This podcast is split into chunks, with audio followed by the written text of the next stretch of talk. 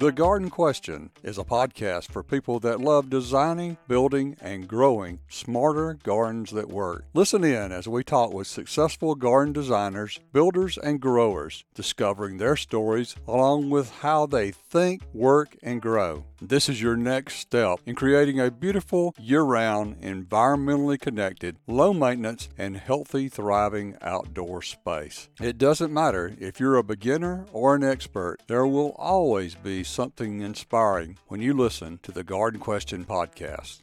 Hello, I'm your host, Craig McManus. Join us in this episode as we explore the harmonious blend of beauty and functionality in the garden. Molly Hendry is a Birmingham native whose expertise as a horticulturist and landscape architect has taken her across the globe. We'll unravel the fascinating tale of Molly's botanical adventures from her prestigious role as the 2016-17 Royal Horticultural Society's Interchange Fellow in the UK to her pivotal years shaping the future of the Birmingham Botanical Gardens. Now, Molly has planted the seeds for her own garden design studio, Roots and Ramblings, where she designs enchanting spaces for passionate hands in the dirt gardeners. Discover Molly's bespoken design philosophy tailored to meet the unique needs of each client and gain insights into the intricate synergy between gardens and landscape architecture. Stay tuned to learn about the geological wonders shaping our gardens and Molly's affection for the exquisite white cloud muhly grass. This is episode 135 Roots and Ramblings Cultivating Harmony in the Garden with Molly Hendry on the Garden Question podcast. Molly, does beauty in a garden have a function? Oh, I love this question. I've been thinking a lot about this question in the past week because I think a lot of times, a lot of the discourse around gardening or even in landscape architecture, a lot of times it's to do with the function, like the ecology or how it's handling stormwater or there's a lot of quantifiable things that you can look at a garden, which are very valid and very important. But I do think it's interesting to look at beauty. And does it have a function in and of itself? Is it just like a cherry on top? Great if it's there. Okay if it's not, as long as it's hitting all these other numbers. I think it absolutely has a function. I structured my graduate thesis around this question, especially in a garden, because what draws people to a garden is that it's beautiful that it changes throughout the seasons. Gardens even change throughout the day as the light changes. Does it matter that it's beautiful, or does it just matter that it's attracting a certain number of insects or it's food for a certain number of wildlife species? I think that we sometimes can divorce ourselves out of that equation as humans. As humans, we're really drawn to beautiful things, and different people might find different things beautiful. But I think at the end of the day, beauty offers us a form of hope. There's like this rhythm to a garden and to the landscape as it changes through the seasons, I think is just really hopeful. And then as we engage with it through cultivating it, I think that offers another form of hope that we can plant a seed and a flower will grow from it. There's this kind of engagement and then nature kind of responds and we can cut the flower and arrange it. There's this relationship with that. I absolutely think there is a function to beauty, even if that function is just capturing our hearts and imaginations for a place. I think there's a beauty and a function to that. I've heard you say that gardens are deeply relational. Would you speak mm-hmm. to that? Yes. I'm just one of those people that I feel something before I really know where it's coming from or why. And it's like, almost like a lot of my research is trying to like dig down to what's making me feel a certain way. I did my bachelor's in horticulture and then spent a year doing several different internships. One at Winterthur Gardens in Delaware, then for a design build company out in Texas. I went and traveled through France studying gardens for a semester. And so I'd had all these experiences in gardens, especially living and working at Winterthur that summer of 2014, where you woke up with a garden, worked in it all day. The interns, we all lived in a little house in the garden. Then I would watch the sunset over the garden, got to know the gardeners and the history of the garden. It was just such a different experience than just visiting a garden. It was so personal, and I just fell in love with that place in a way that I'd never really fallen in love with a place before, probably since like my childhood home and that landscape. I felt that a garden was deeply personal and relational, but I didn't really know how to put my finger on it, like why and why that was important.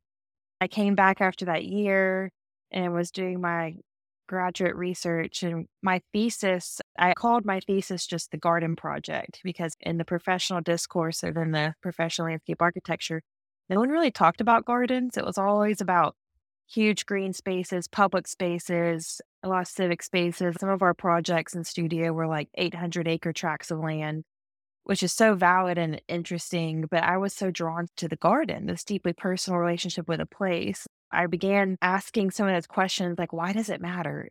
I remember I did my midterm presentation my first semester, and one of my horticulture professors came to my presentation, which was like so kind. He just stood in the back of the room, and a lot of the other landscape architecture professors started firing different questions at me, doing the best I could as a 22 year old to answer them.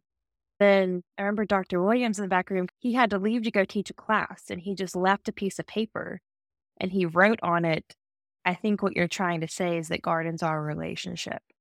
I had finished the whole critique portion of my presentation. He left that piece of paper with someone. I just pinned that on my board and I was like, that's exactly what I'm trying to say. That's how I've tried to, to structure my studio is I think a lot of times we can think of design as just, okay, you go, you do the site analysis, you come up with a big, beautiful design on paper, you make all the notes you need to have, you hand it off to a contractor, they put it in the ground and bada bing, you've done a design the more I've been around gardens, worked in gardens, I've just seen you've gotten a snowball started down the hill, but it's not done. And that I believe that the best gardens are the ones in which you continue to engage with over time. Because to me, gardens are a relationship between a person and a place. And they're so tied to the gardener as much as they are tied to the landscape and the site that it's in because you could argue that once a gardener leaves a garden, there's something intrinsically that's going to change. You can try and capture the spirit of that place and, the way that they gardened, but it's not going to be the same as when that gardener gardened that garden. I think there is just this deep connection between people and places through gardens. I mean, it is a relationship because it's not just nature. You're not just like putting a fence around a pristine piece of nature and calling that a garden. There's some kind of insertion, there's some kind of touch, a human touch that you put in there but also not completely fabricated from man's hands. There is this element of like things grow and they change, and there's storms that come or cultural kind of like the soil and the sun and the water, it can all change and grow. And there's things that nature kind of pushes back on you with. And as a gardener, you get to push against that. There's this kind of tug of war happening in a garden between man and nature. And that's been a journey for me. It's not one that I've arrived and I've figured out everything. I think I will spend a lifetime trying to really put my finger on what a garden is and how you create great gardens. But at the root of it, I do believe that they are relationship. What is something you have just recently realized in your relationship with a garden? That's a great question. Yeah, it's interesting because I have gardens that I've gotten to call the shots in and make the decisions. And then I have a lot of gardens that I'm hired to come alongside them and build a garden for them. So it's not necessarily about me and how I'm going to engage with it, but it's about them. Recently, just started my own studio and getting the privilege to walk with people through the gardens and just hear them talk. I've realized there might be a gardenia that they have from their mom's garden and now her mom's gone. It's a little piece of her mom that she has left that's really important to her. Or they just have their grandkids that are going to come stay with them. Maybe they live out of town and where their family gets to spend time and eat meals out in the garden is really important to them. Or one of my clients, her dad's confined to a wheelchair and she wants her dad to be able to get to the back garden for her daughter's two year old birthday party. Or thinking about hardscapes. They're thinking about their life and the things that care about them. It's not always just about having that picture perfect picture for a magazine. A lot of times it's so that you're creating the backdrop for their lives to take place in. Gardens are really powerful in that way that one shrub can tie someone back to their mother who is now gone, or how you choose to pave a path can pave the way for a dad to take part in his granddaughter's birthday I think a lot of times I can just think about things purely aesthetically or how it's matching the architecture or what cool new cultivar of plants we want to try out there. But when I walk and talk with people, it's really interesting hearing what really matters to them. Those play a huge part in what makes a garden great. It's not just about what it looks like in a picture, but it's how it infuses a person's life. Even in my garden, I look out, I use it as my laboratory, and I have so many memories. I'm looking out my window here, and there's this giant magnolia tree that I can remember climbing with my two best friends growing up, and our border collies waiting for us at the bottom, or birthday parties in the backyard, or just fall spending it in the back of the fire pit with friends growing up. There's just all these memories. And there's also the way that my family hopes to use this garden in the future. Now that there's grandkids and one of my sisters lives far away. And so we really hold that family time. We really cherish it. I've been thinking a lot about that and how you can allow your life and things that you care about to also structure and impact the garden. Would you walk us through how you seek to understand your homeowner client and their mm-hmm. gardening relationship? It's interesting. A lot of times I show up at a client's house and I just say, All right, here's what we're going to do. I would love to just walk and you talk me through. I want to hear what you love. What are things that are causing you a headache? where opportunities that you think we could really make some changes. Then as we walk and talk, I pick up on different things like, ooh, okay, they seem to really like native plants, or okay, they want it to look really clean, but they seem to also want it to have a wildness to it. So, how can we capture orderly frames with some whimsy sprinkled in there? Or I'll hear them saying certain things like, ooh, okay, it sounds like they like to entertain a lot. That's really important to them. Or, okay, he works from home. I need to be really cognizant of what he's looking out at his office window. I just try to really listen at first. That's also a trust building posture to take with a client. I've been really lucky that my clients hire me because they trust me as a professional and they trust my opinion.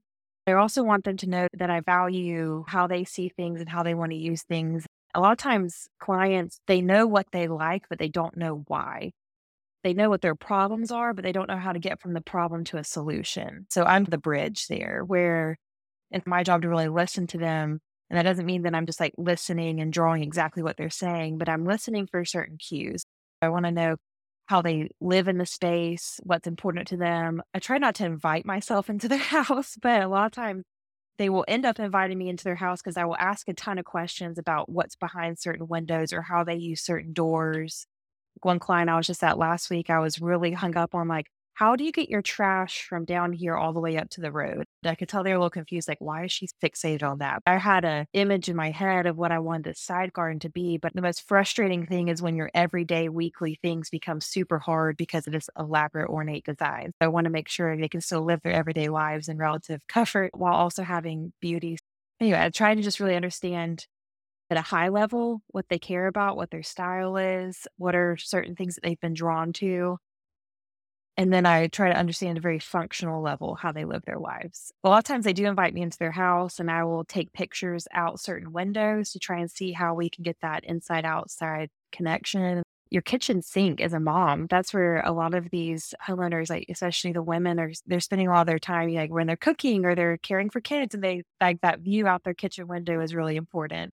A lot of times people these days are working from home. So I want to know what that looks like, what rooms they're occupying, where do you spend time as a family, where do you eat your meals, where do you like to drink your coffee in the morning?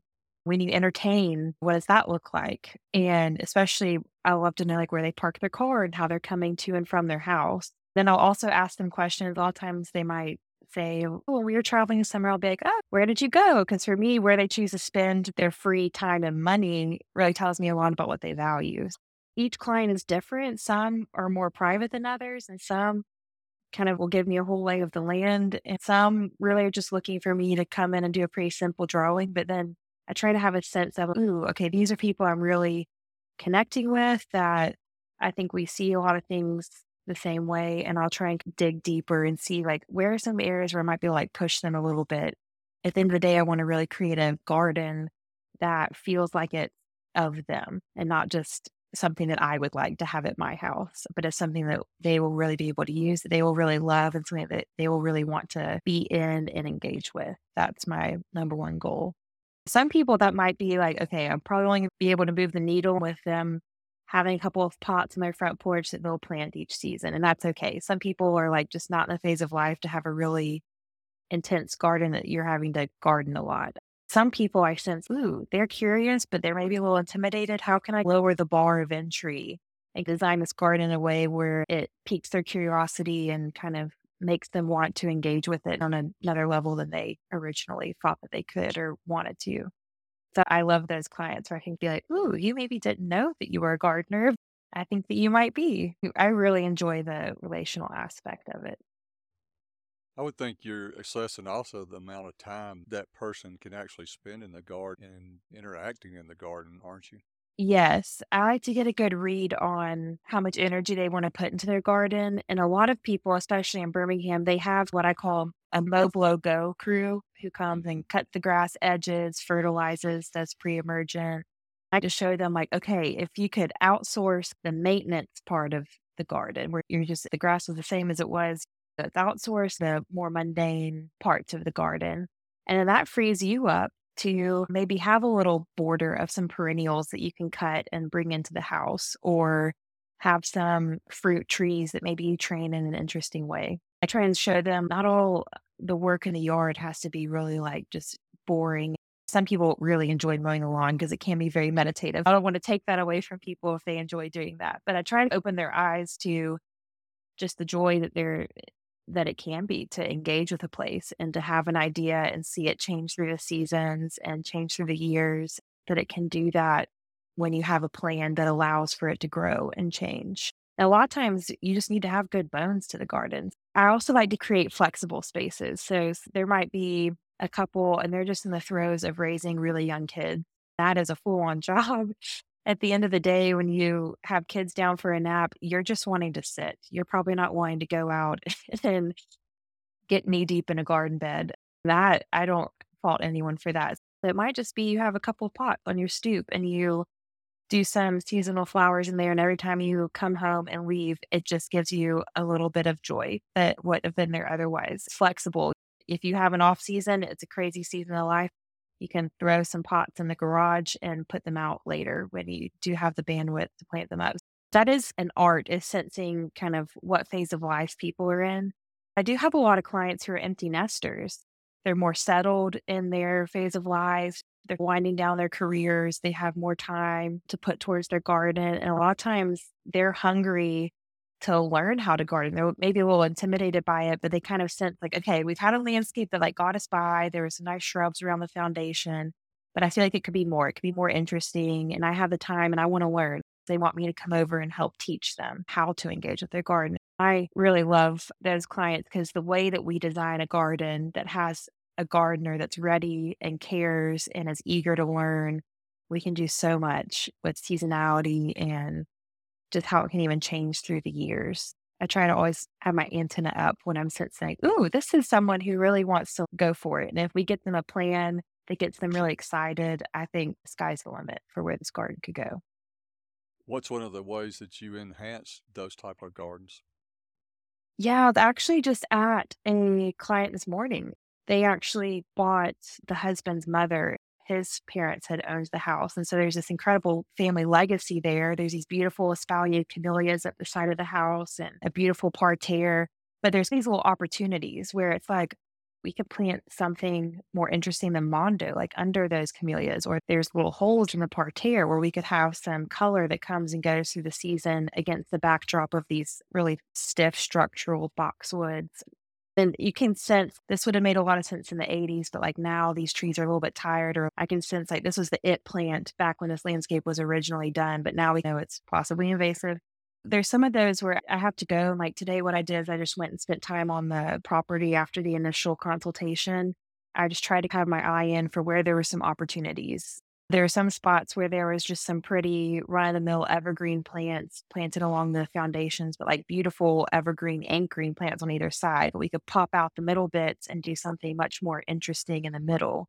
There's still the backdrop of the house and a clean line of the turf. And so you have still the structure there, looking for those gaps to insert some more interest into there. That's what I have my eye. For this client, they spend a lot of time on the back porch and there's a pool and so, really understanding how they use the space. A little bit further up, there's a fire pit area. Well beyond, there's this woodland edge area. I was thinking this is pretty much just a backdrop that you're looking at. There's a lot of opportunity. There's a lot of bare ground out here. Instead of us just pine strawing it every single year, what if we planted a showstopper for each season of native species? So maybe we have native azaleas in the spring that light it up, or buckeyes that bloom in the summer, or right now the sourwoods and the black gums are turning bright red, and there's opportunity maybe for some southern maples back in there. So, really trying to think about where are there gaps, where are there opportunities, and how do we build upon what's already there or maybe make some edits of things that are tired or aren't really working hard for us and confuse it. So it's not a complete redo of the whole garden, but looking out through the lens of the new homeowner, what are their priorities and how do we find space to meet those priorities? And then this homeowner, she really wants to learn how to garden. So she's really interested in her pots. She wants to have some raised beds and so I was out there analyzing sun patterns and honestly where her irrigation was and where we could tie into for it to irrigate some raised beds. And there's a lot of big picture thinking, but then you have to drill it down to very practical of like, all right, where are we going to tie in the irrigation? Is this close enough to the kitchen for it to actually function for her? Because you don't want it to be super far away where she needs to run out and cut some parsley and she's got to trek halfway up the hill. I don't like to start with a practical and build the whole garden around that. I like to start with a bigger concept and drill my way down to that in every garden, there's some wiggle room for editing and for kind of reimagining. I don't like to do a complete overhaul. I like to really assess what's there, what's working, and then where are the gaps and how can we use those gaps to reach our new priorities. Okay, let's contrast a family or personal garden relationship with how maybe mm-hmm. you approach a garden relationship in a public garden. Could you talk about that? Yeah, it was interesting. I worked for the Friends of Birmingham Botanical Gardens for about five and a half years. Before that, a lot of my internships had been in the public garden world, both in the US and then also spent 10 months in the UK working in public gardens all across England and Scotland. I have a fair bit of experience in public gardens, but then the whole time I've been in Birmingham, I've been designing gardens for people as well. It's funny because in the public garden world, we're often trying to think about our visitorship and what would draw them in. Most botanical gardens, it's a series of little gardens that make up a much wider garden. You have to think about the garden as a whole and how it flows. Then there's also priorities and ways that each garden flows within itself. When you work in a public garden, it's a very different scale of thinking because there's a hierarchy of paths. There's lots of different gardens that each have their own design intent and audience that they're trying to reach when you're trying to create a garden that's reaching a community of lots of different type of people it's very different than designing a garden for a very specific homeowner who uses it in a very specific way on a very specific site. In some ways there's a lot of the thinking that it's probably like a venn diagram and there's a good bit of it that crosses over here in the middle of just like good sound design thinking but then there are some ways that you approach it different. Whereas i would probably walk and talk with a homeowner and try to hear what are things that they love, what are things that they don't love, where are some things that are causing them headaches. I don't really have the luxury of doing that at a public garden because I can't poll the entire community about a specific issue. It's my job to have my pulse on the community and what people would find interesting or what they're wanting to see or how we can push the envelope in certain ways but you're not getting that very specific feedback to your questions, if that makes sense. And there were ways that we we did surveys and we had a, a board and we had different committees that would guide certain decisions. And a lot of times I would talk to people out in the gardens, but it's just very different because a lot of people I would meet out in the gardens might be traveling through on their way to Florida to go to the beach from Michigan. They're looking at the garden very differently than someone who lives in Birmingham and likes to walk through the gardens every morning at 7 a.m. would be looking at the garden in a homeowner, they're going to be using it for their daily lives. Whereas at a public garden, we had to think about, okay, how would the entrance function for just a couple that's coming to visit the garden on their own? But how does it also function for our Antiques in the Gardens fundraiser, where over a thousand people are going to be descending on the plaza within an hour of each other? So you're having to think it like lots of different scales because you're going to have big events at the gardens. You might have a wedding or a class that we're teaching, but you also have individuals coming to visit. There's a whole range there. I really found that participating in design for individuals and then also working in a public garden really helped me understand the other one in different ways, if that makes sense the more I was out in the community, walking people's gardens with them, listening to them, it helped me understand my community in a new way that informed decisions we made at the Birmingham Botanical Gardens. The longer I worked at botanical gardens, I learned more about the landscape and different plants and how they change through the seasons. And that gave me new knowledge to then approach people's personal gardens. As a public garden, you're trying to design something that will draw in the community as a whole. Whereas for someone's personal garden, I want it to be deeply personal to them. It's not meant to make everybody happy, it's to make the owners happy and um, for them to live a life that they love within this garden. It is a different posture, even though there are some crossovers of the design approach. How do you avoid coming up with a garden that's just a collection of plants? That is the one that I wrestled with because at Birmingham Botanical Gardens, when I came on staff, I had studied horticulture and I had a master's in landscape architecture. I was tasked with the job of studying the history of each one of the 26 different gardens that made up the Birmingham Botanical Garden performing an assessment and then really understanding where we wanted to take that garden into the future. Sometimes it meant getting that garden back to its original design intent. Sometimes it meant that we need to think about that garden in a different way than we thought about it in 1982 when it was built. It, it was very specific to each one. Our rose garden, for instance, it's meant to be a collection of roses. So that we had two rose gardens. One was the Dunn Formal Rose Garden, but then there was also the Ireland Old Fashioned Rose Garden, the old fashioned rose garden, a lot of those roses aren't perpetuals. They don't keep blooming throughout the growing season. So there's a big bang of the bloom around Mother's Day. Then we really incorporated a ton of perennials into that garden. So there is like this continual interest throughout the season, but it wasn't necessarily roses. Then in the Dunn Formal Rose Garden, it was all the modern hybrid roses. They all keep reblooming until our first killing frost. Really, the only time that garden is not in bloom is like tail end of November, December, January, February, we do our hard prune on them. And then March, April, they start growing again. We didn't really feel the pressure in that garden to incorporate these long seasonal bloomers in there.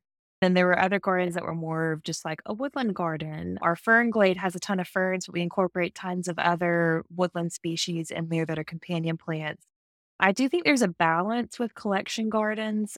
On one hand, not being scared to let things just be beautiful and brilliant in the season that they're meant to be beautiful and brilliant. I remember hearing Troy Scott Smith, who's the head gardener at Sissinghurst, talk about how Sissinghurst lost some of its magic when it was bought by the National Trust. It became one of the most visited gardens in the whole National Trust, tried to make it beautiful every single day of the year. They started planting the rose garden with all this other stuff. Like eroded what made that garden beautiful, purity of it. And so when he came in, they edited a lot of it out, but there was tons to see in the other parts of the gardens. Trying to make every single piece of your garden beautiful every single day of the year, you're going to steal some of the magic. I don't tell people to go look at the rose garden in December because that's not the season for it. There is a balance.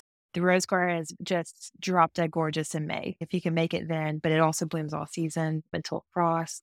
Then I think there is another side of the coin where there are opportunities. There's room to layer things in. We talk a lot in the gardening world about successional bloom and interest in a garden.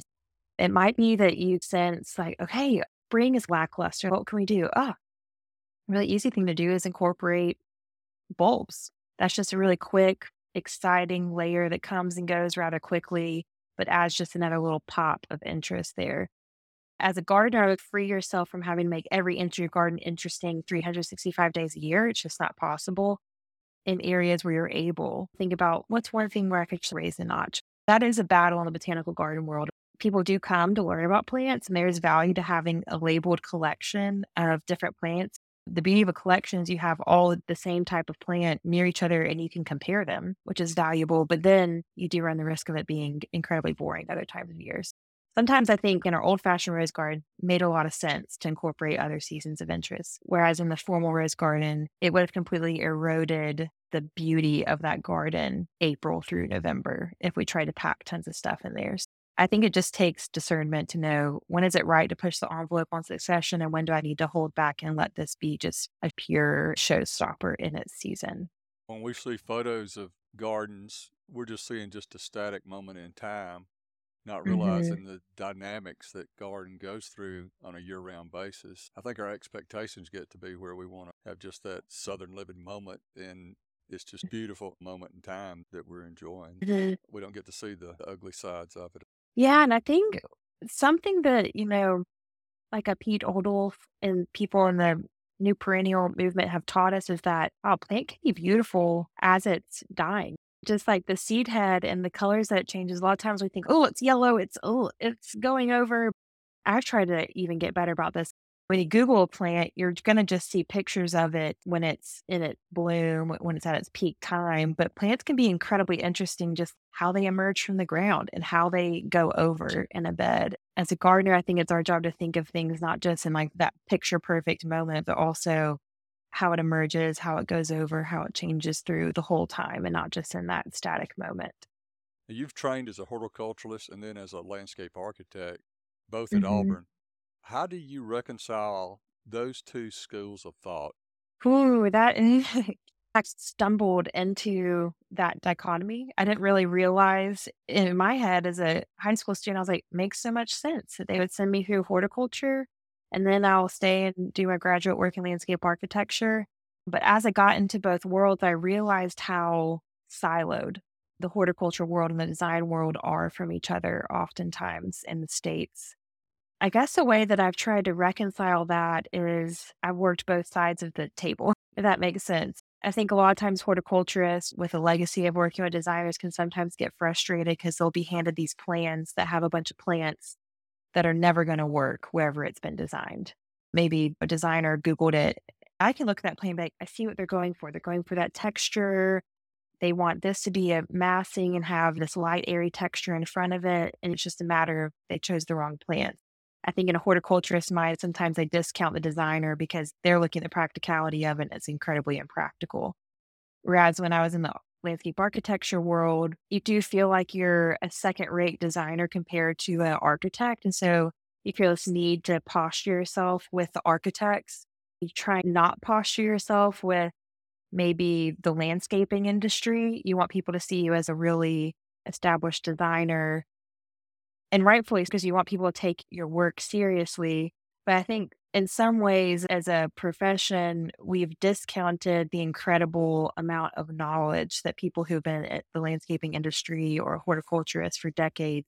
Working as a horticulturist, I always say what I learned in the classroom in four years of horticulture, that only scratches the surface because you have to work and watch how things go into the ground and how they grow I sometimes like to compare garden design with cooking, but it's like chefs get to have different ingredients and mix them together and cook with them, and then they can taste it right away and they know if their idea worked or not.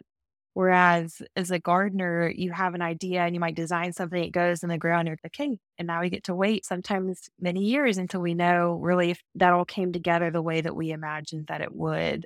So I think there's so much benefit to horticulturists really understanding the thought and the framework that designers are bringing to the table and valuing that and working together with them to be like, hey, I see where this design was coming from. This plant's never going to work, but what effect were you trying to create? And letting it be a conversation, but not discounting their whole idea because one piece of the equation might not work. I wish that there were more landscape architects that could look at horticulturists and really say, you have so much hands on experience that as a landscape architect, you shouldn't be expected to have all that because you have another area of expertise. I think the more that we all sit at the table together and value the other side of the table, we're going to be able to design landscapes and gardens and green spaces that just hit the ground in such a more meaningful way. That was why I really did everything that I could to study in the UK because I think it's the nature of just being a much smaller country. They have a long gardening heritage that most of their top garden designers are also some of their country's best plantsmen. That is just rare. Many of them trained at some of the top botanical institutions in the country, whether it was under RHS or at Kew, Edinburgh Botanic, you name it. Some of the top landscape architects over there have just an incredible horticultural pedigree as well.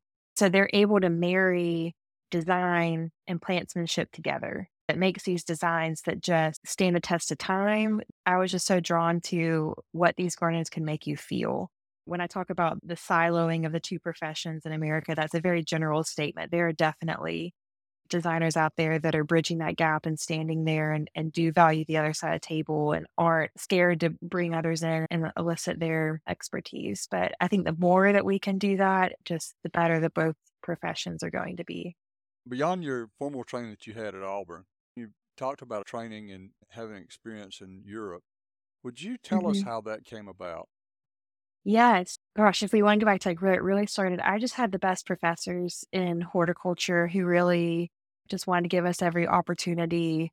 They really stressed getting hands on experience and having experiences outside of just Auburn, Alabama to inform our education. And summer after my sophomore year, they had a study abroad program in England. And they took a group of us to the Midlands in England to a little horticulture college in Pershore and we took classes there and then the professors there would load us up in vans a couple times a week and take us to some of the greatest gardens in the whole world so we were not only learning from some of the best but we were also going and getting to walk and experience some of the greatest gardens in the whole world so that experience i realized wow this was life changing it helped me really see just the possibility of what's out there beyond I just craved more experiences like that. So, summer after my junior year, horticulture had this endowed trip called the Henry P. Orr trip. And each year they would take students to different part of the world. I think I had to pay like $300 and the rest was covered. The year that I went, we went to southern Italy. We flew into Rome and stayed there and went to tons of different little towns and visited gardens and studied green spaces that was just incredible because I had the experience in England, but then getting to go to a different European country and learning about their garden history, how in a completely different climate and how they gardened. That was really impactful. Then I also had a scholarship that I used the fall after my senior year, and I went to France for six weeks and studied gardens from Paris to Normandy, Loire Valley, French Alps, and I also went to Provence, just me in a backpack. Got to spend a lot of time in gardens that led up to me applying for this fellowship called the RHS Interchange Fellowship, which is a partnership between the Garden Club of America and the Royal Horticultural Society. This fellowship has had a couple of different forms, but it began right after World War II to foster British and American horticultural relations, the sharing of knowledge. And so each year the RHS chooses a fellow and the GCA chooses a fellow and you swap places. I had the honor of being chosen as the fellow for 2016 to 17. And when I was chosen, I was able to give them just a wish list of gardens and institutions I wanted to work at. Then they helped me put together a program based on my interests. Some of the gardens I was, ooh, I would just die if I could work here.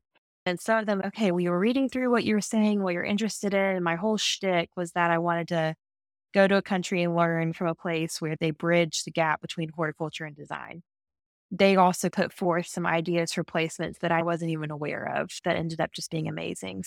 That was how I was able to go to England for 10 months and having a visa just like pretty much all sorted out for you and having doors open through the fellowship just to work in some of these top botanical institutions was just a dream come true. I knew what I hoped to get out of it going into it.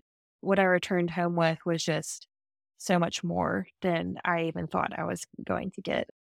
The same as the summer I worked at Winterthur, just having the opportunity to live at some of these gardens and work day in and day out with the people that are making decisions and helping to shepherd these gardens into their future. That was just so much different than buying a plane ticket going over there and visiting the garden. And you're building relationships with people that I still to this day call them up and ask them questions or just catch up with them and while following what they're doing in their respective gardens.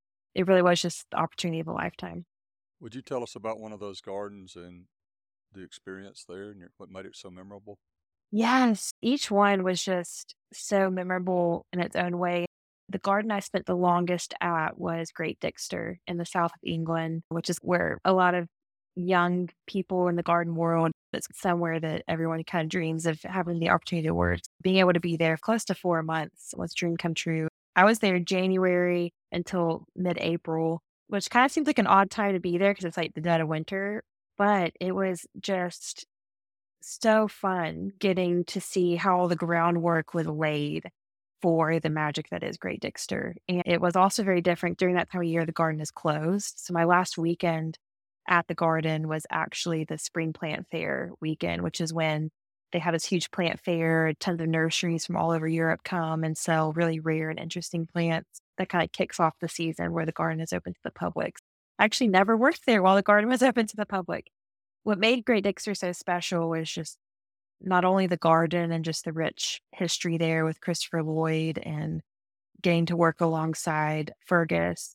Fergus is a huge part of this, but just the students that were there at the same time as me were from all over the world eh, Sweden, Japan, Portugal, Germany, other parts of England. There were other Americans there as well. So it just was this melting pot of incredible gardening knowledge. And everyone came from different backgrounds and they were also coming from completely different climates and ways of gardening.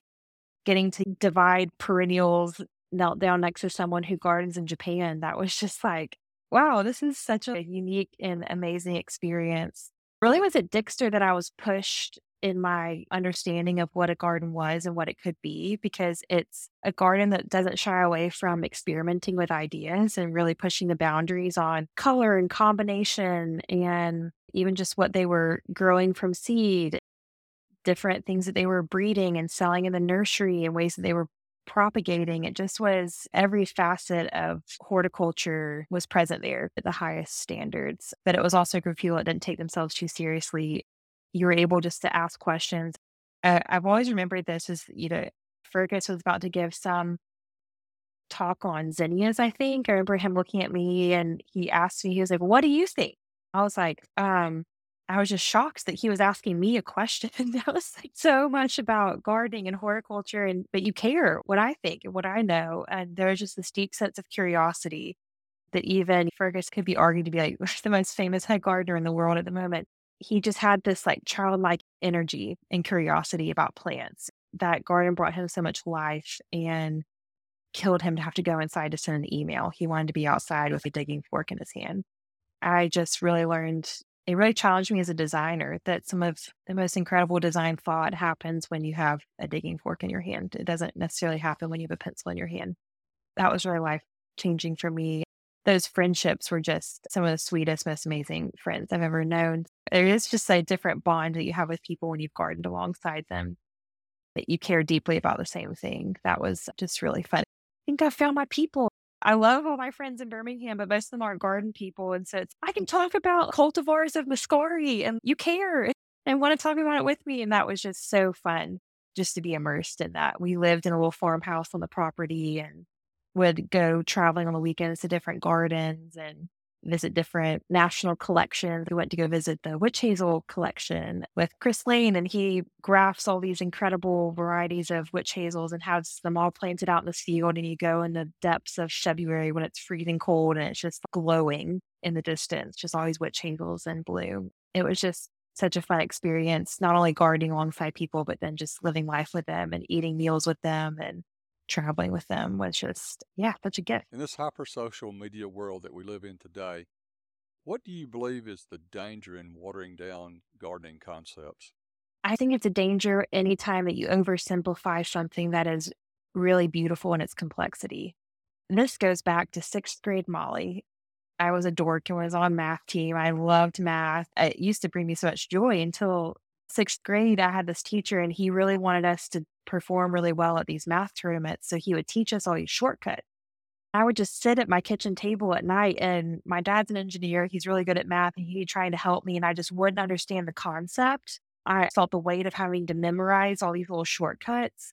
I feel like that when sometimes I read these magazine articles that are like 10 tricks to give your house some curb appeal when in reality, you're not understanding the whole concept of what a garden is. There's so many different layers that you have to think to to get down to a specific decision that hits the ground in a meaningful way.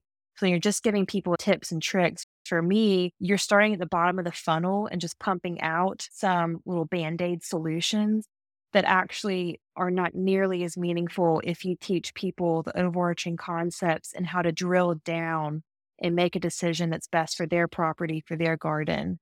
A lot of times that's what I'm having to do with clients when I would go onto their property. They're like, I read this here, or I printed off this Pinterest article, or I got this plant for free. Where can it go?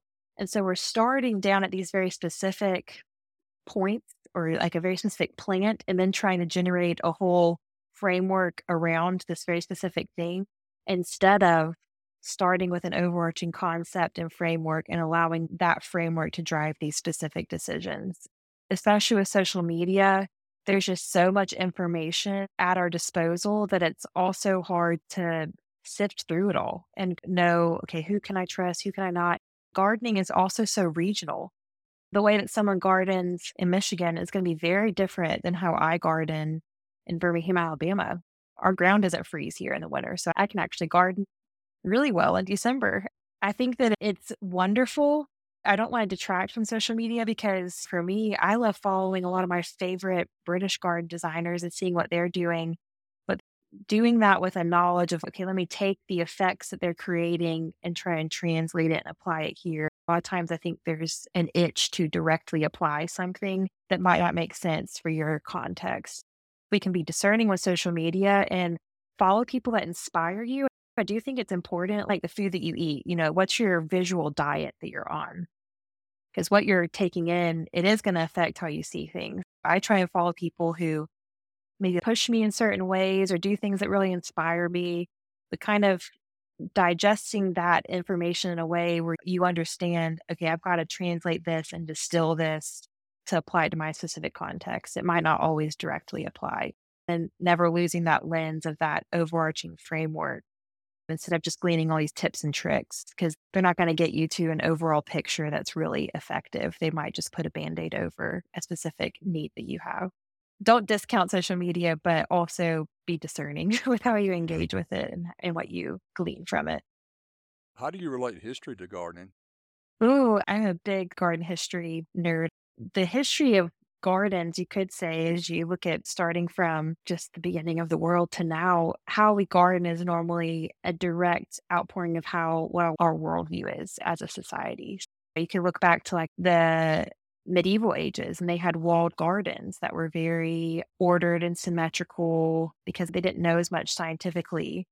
Beyond the garden walls, it was scary, it was chaos. We didn't want to engage with it, but it was safe within the garden walls. And there's the Renaissance, where it was like the enlightenment of man. We're learning a lot more about nature and how to engage with it. There's this like humanism that comes to the fore. That's when you have the axis and there's these strong, symmetrical gardens as well, but it takes a turn from medieval gardens. Then you have the English landscape movement where we decide we know a lot more about the landscape. So we don't necessarily have to control it within the walls of the garden. We can bring it into the garden. The further landscape is good. It's pushing back against this industrial age that we're living in. It's really interesting to look at the history of gardens. Within it, you can see the history of the world and humans' worldview, which I find really interesting. You can also just see different cultures. I'm so drawn to Japanese gardens, the way that they approach the art and all the history and the symbolism behind all their different types of gardens and their landscape. It gives you a window into their worldview and how they engage with the world. There's a lot to learn from that. And even just being like a Southerner, I love looking back at historic Southern landscapes. There's a nostalgia there. There's also a lot to learn from what was growing here when colonists first arrived and were riding and exploring this new flora of the new world that they didn't know. How did Native Americans use our native species in different ways? There's this huge push right now to the rewilding as we're facing a climate crisis. It's just interesting how our worldview and how we perceive our world also makes its way into the gardening world and how we decide to guard the land. I think history is incredibly valuable just to learn from things that have already been done, but then to also learn about how we as humans are viewing the world. Maybe there's some ways that we should look back and learn, and maybe there's ways that we have grown and we see it completely differently than people historically have. I think there's room for that, but I find it really interesting to dig in and learn about it.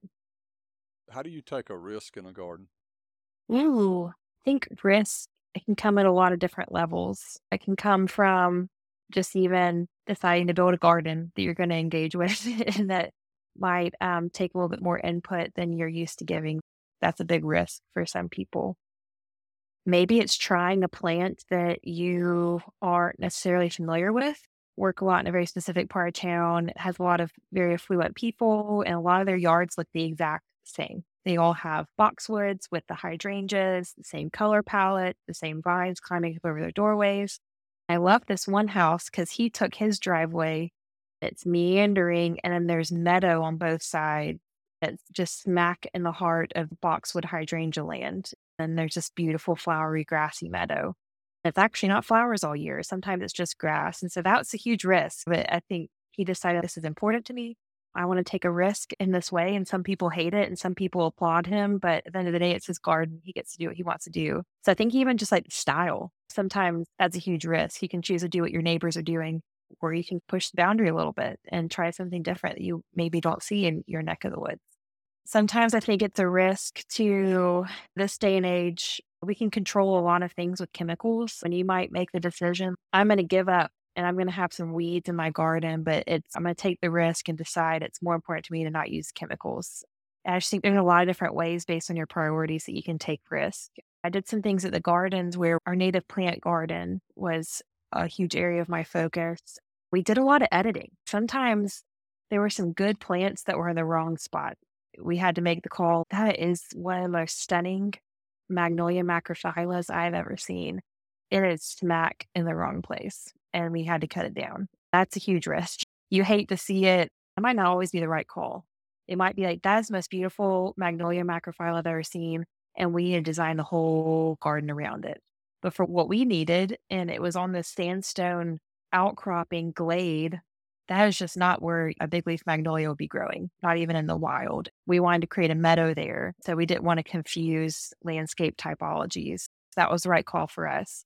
I think risk, it just comes at a lot of different levels. Honestly, I think every garden is a risk in its own way if you look at it the right way, because you can't completely control it because it is nature and it's going to grow. There's going to be a tornado that comes through and might take down a tree. There'll be a Christmas frost that breaks all the records and kills lots of your plants. And you have to adapt having a garden in the first place. You're opening yourself up for some risk because you can't control the whole thing a client brings you a bad idea that you know just doesn't work, but they're in love with the idea. How do you overcome that? That takes some people skills because there's going to be some clients that bring you a bad idea, but they're open for you to give your thought.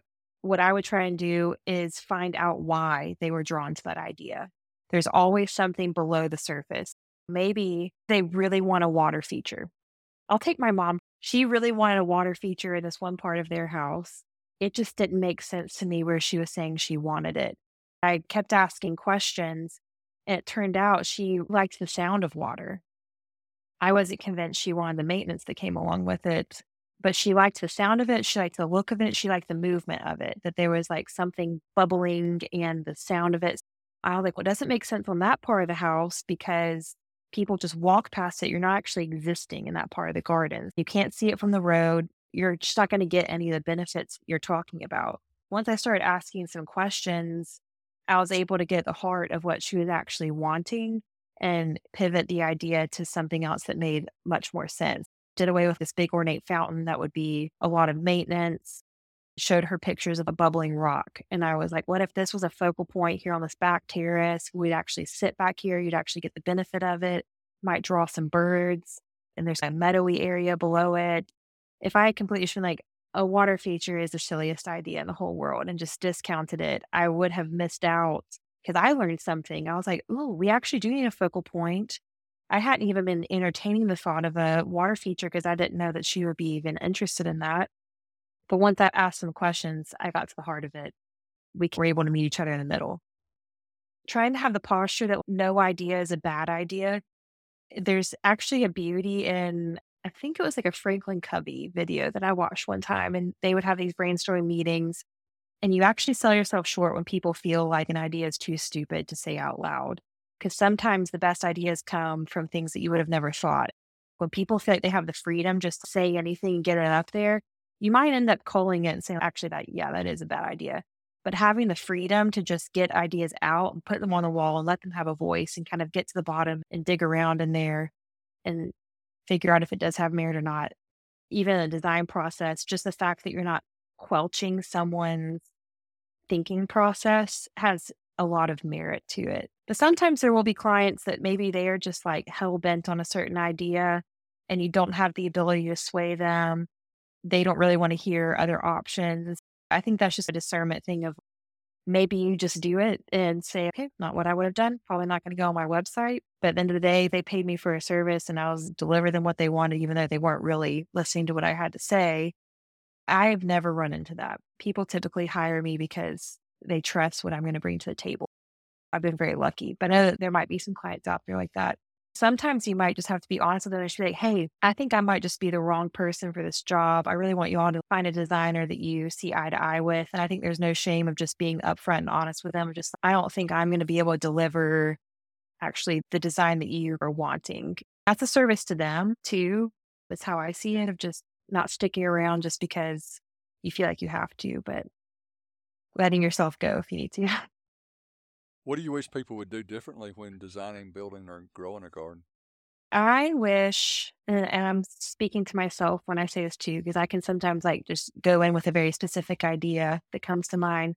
But I wish sometimes people would start by asking different questions and allow that kind of start with the big questions, the things that really matter, and allow those to drive you down to solutions that are going to actually speak to your biggest priorities. I think sometimes we're on vacation, we take a picture of something, we can't get that certain fence out of our mind, or we really love the idea. So I think sometimes we get stuck on these specifics that if we lift our gaze a little bit off of the specifics and start with some bigger questions and allow that to drive us down, we'd end up in a better spot. And sometimes there are very specific issues that you just have questions over, and that's okay my boss probably got annoyed with me at the gardens because I can remember I got pulled into this meeting where there was a failing retaining wall on our herb terrace. We were meeting with the mason, just be like, okay, how do we rebuild this wall? And as I stood there and stepped back, I was like, hold on. These terraces here actually have incredibly important connection between the vegetable garden and the camellia garden. Actually, this whole hillside is like dead space that we're not engaging that we could if we had a better connection right here can we think about this a little bit differently than just here's the issue, failing retaining walls, let's fix that issue? It ended up turning into this project where we've redesigned the whole herb terrace and activated a whole new part of the garden to create a fruit orchard. We haven't had any fruit trees really on the property.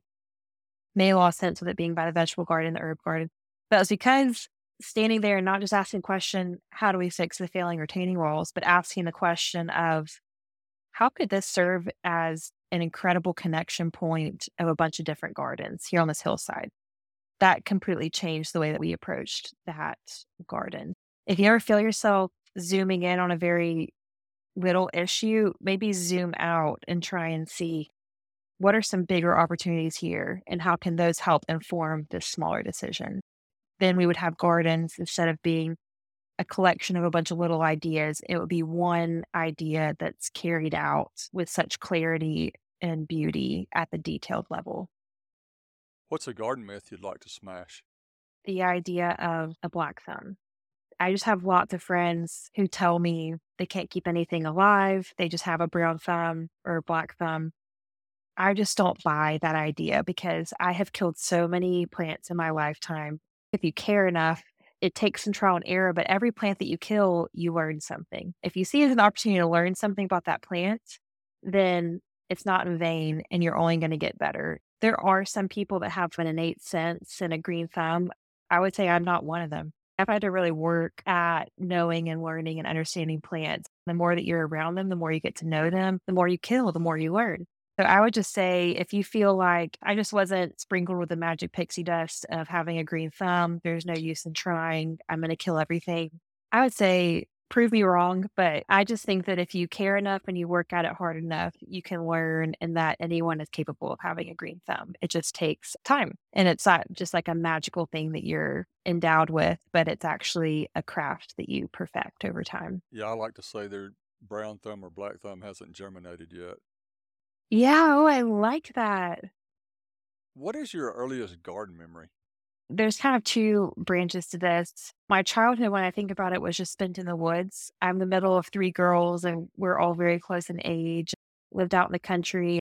We would just go play in the woods all day, every day. That's where I fell in love with the landscape. It wasn't necessarily a garden, but we would use our imaginations to create. We would make a fort and build a house or play in the creek.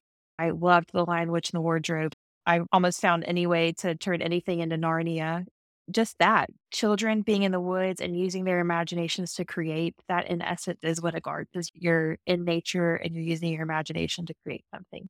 Responding to what is already there in a way with your imagination. So that's probably the first time i exercised my gardening side of my brain. That we also I, both of my grandmothers were gardeners. One that's in atlanta is still alive and then my mom's mom was an incredible gardener she grew up during the Great Depression and her mom passed away when she was a young age. So she basically raised her younger siblings and they had to grow food to live. She was just this incredible vegetable gardener. And my grandfather was as well. It was their livelihood, but they also loved it.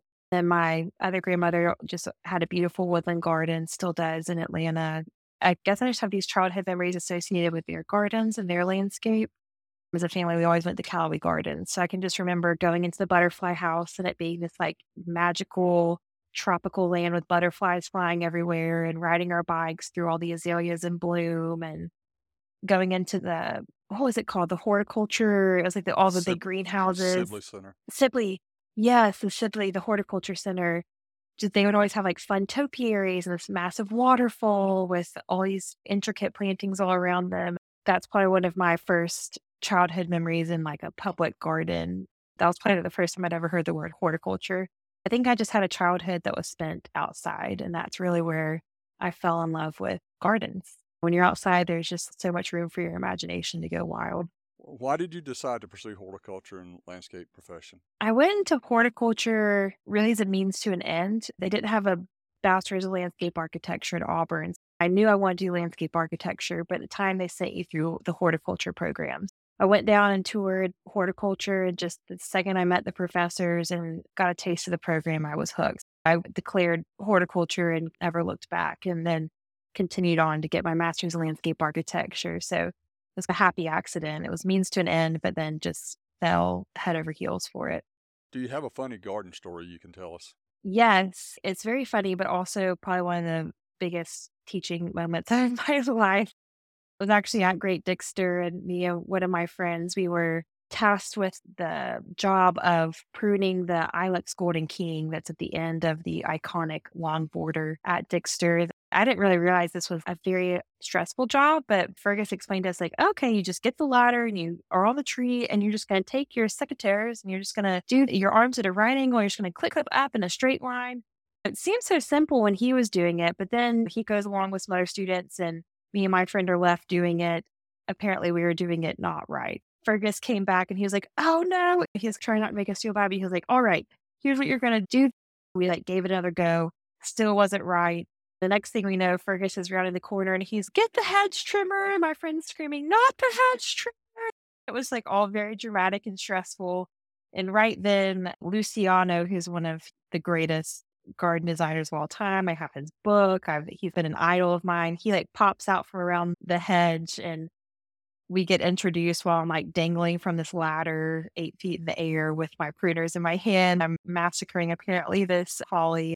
That one's, we laughed about it after then. We ended up being able to do it and they didn't have to get the hedge trimmer, but we still laugh about him screaming, Get the hedge trimmer. Dean's dangling from his ladder and is, No, no. I actually keep this frame on my desk. Fergus actually drew this, but he was trying to show us how we were going to take out the bumps in the holly tree by pruning it. I keep that frame there just to be like, okay, that was like a huge mistake. I didn't do it right. But at the end of the day, I was on the ladder and I gave it a go and I might not have done it right. But what matters is that I was trying and that you're sometimes going to fail at things. And I keep that on my desk just to remind me to get on the ladder, even if I don't know how to do it while I'm scared and intimidated and maybe doing it wrong. But it matters that I'm doing it because I can be a perfectionist sometimes. And so that's one of my favorite garden stories, just being in the trenches with a friend and royally messing up at one of the world's most iconic gardens. But at the end of the day, still doing it and being the one on the ladder with the pruners in your hand. What is your most treasured garden advice that someone gave you that you still use today? I know I've talked about Dixter a lot, but the day I was leaving, I was just like sobbing. I had a train to catch. Fergus found me and I was trying to say bye to him. I just remember him grabbing me I think he ends a lot of his talks this way too, but he said, always be generous with the way that you garden and the way that you share it with other people. I've just always remembered that because even as a Southerner, the Southern hospitality, I think there can be a feeling of holding on to things that you've learned because it can be your leg up in the industry. I've always just found, and Fergus just demonstrated this in so many ways. He could have run that garden with maybe two or three other gardeners, and it would have been a beautiful garden. He was always welcoming more and more students in to share his knowledge with and opening it to the world. He's always jetting off to give talks to inspire more and more people and sharing that love with other people. We don't lose when we share what we've gained with other people. In a weird way, it multiplies itself. I hope I always garden in that way and run my studio in that way that I am being generous of the way that I garden. In your professional career, who's been your biggest influencer?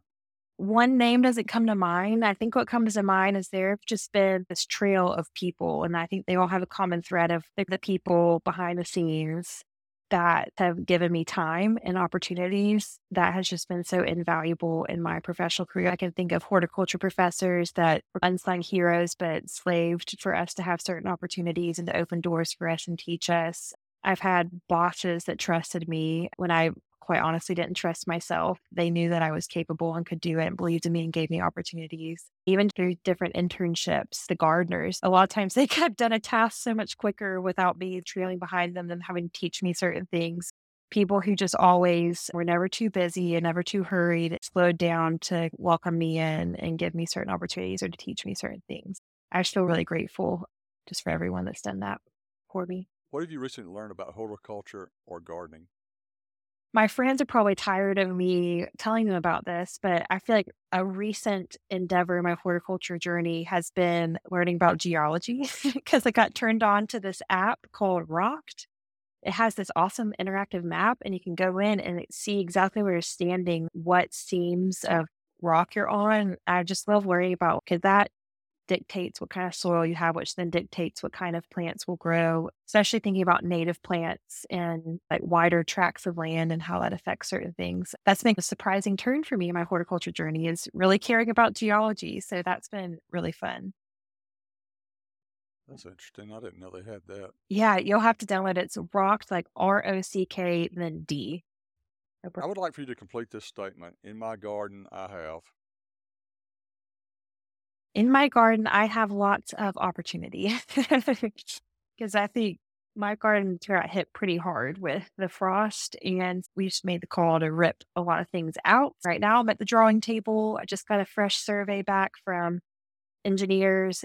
We're ready to redesign some things. So I'm pretty excited about all the opportunity that is in my garden right now. What plant are you in love with this week? This week, it has hands down been white cloud muhly grass it felt like almost overnight it just came out in all of its glory. I love the white cloud muhly. It's your standard muhly grass, but white instead of pink. I have it planted right where the sun sets behind it. So at night it just glows as the sun is going down. That's been a recent obsession. I've taken so many pictures of it because it changes so much with the light throughout the day. All right. We lost a friend and a rising superstar in the gardening world this last summer. Would you like to pay tribute to him? Yes, we both knew Will Hembry. Tragically lost him this summer. He actually was the fellow with the RHS Interchange Fellowship the year before me. He was one of those horticulture friends that for two years we emailed a lot and stayed in touch over Instagram. And he helped me as I was planning my program for the year that I was the fellow. He was witty and funny and one of those people that was just blessed with the ability to, once he heard a Latin name of a plant, I don't think he ever forgot it. Incredibly talented and spent so much time in the wild learning about plants, a rising star in the horticultural world. I know there's so many that knew him and loved him and actions at his service. It was just amazing. All, all people that showed up couldn't even fit into the room just to honor him. He will be dearly missed, but even in his 30 years, he made such a huge impact just on people personally, but also in the horticulture world. We will deeply miss him and just so grateful to have crossed paths with him.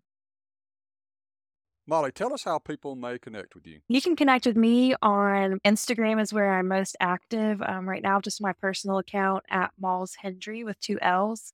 And then I also have my studio Instagram that will be up and running here in the next couple months. It's just at Roots and Rambling. My website as well, it's rootsandramblings.com. It's also in the works, but there's a site there with some of services I offer and work I've done. So I'd love to connect with you there as well. This has been episode 135 Roots and Ramblings Cultivating Harmony in the Garden with Molly Hendry. Thank you, Molly. You're awesome!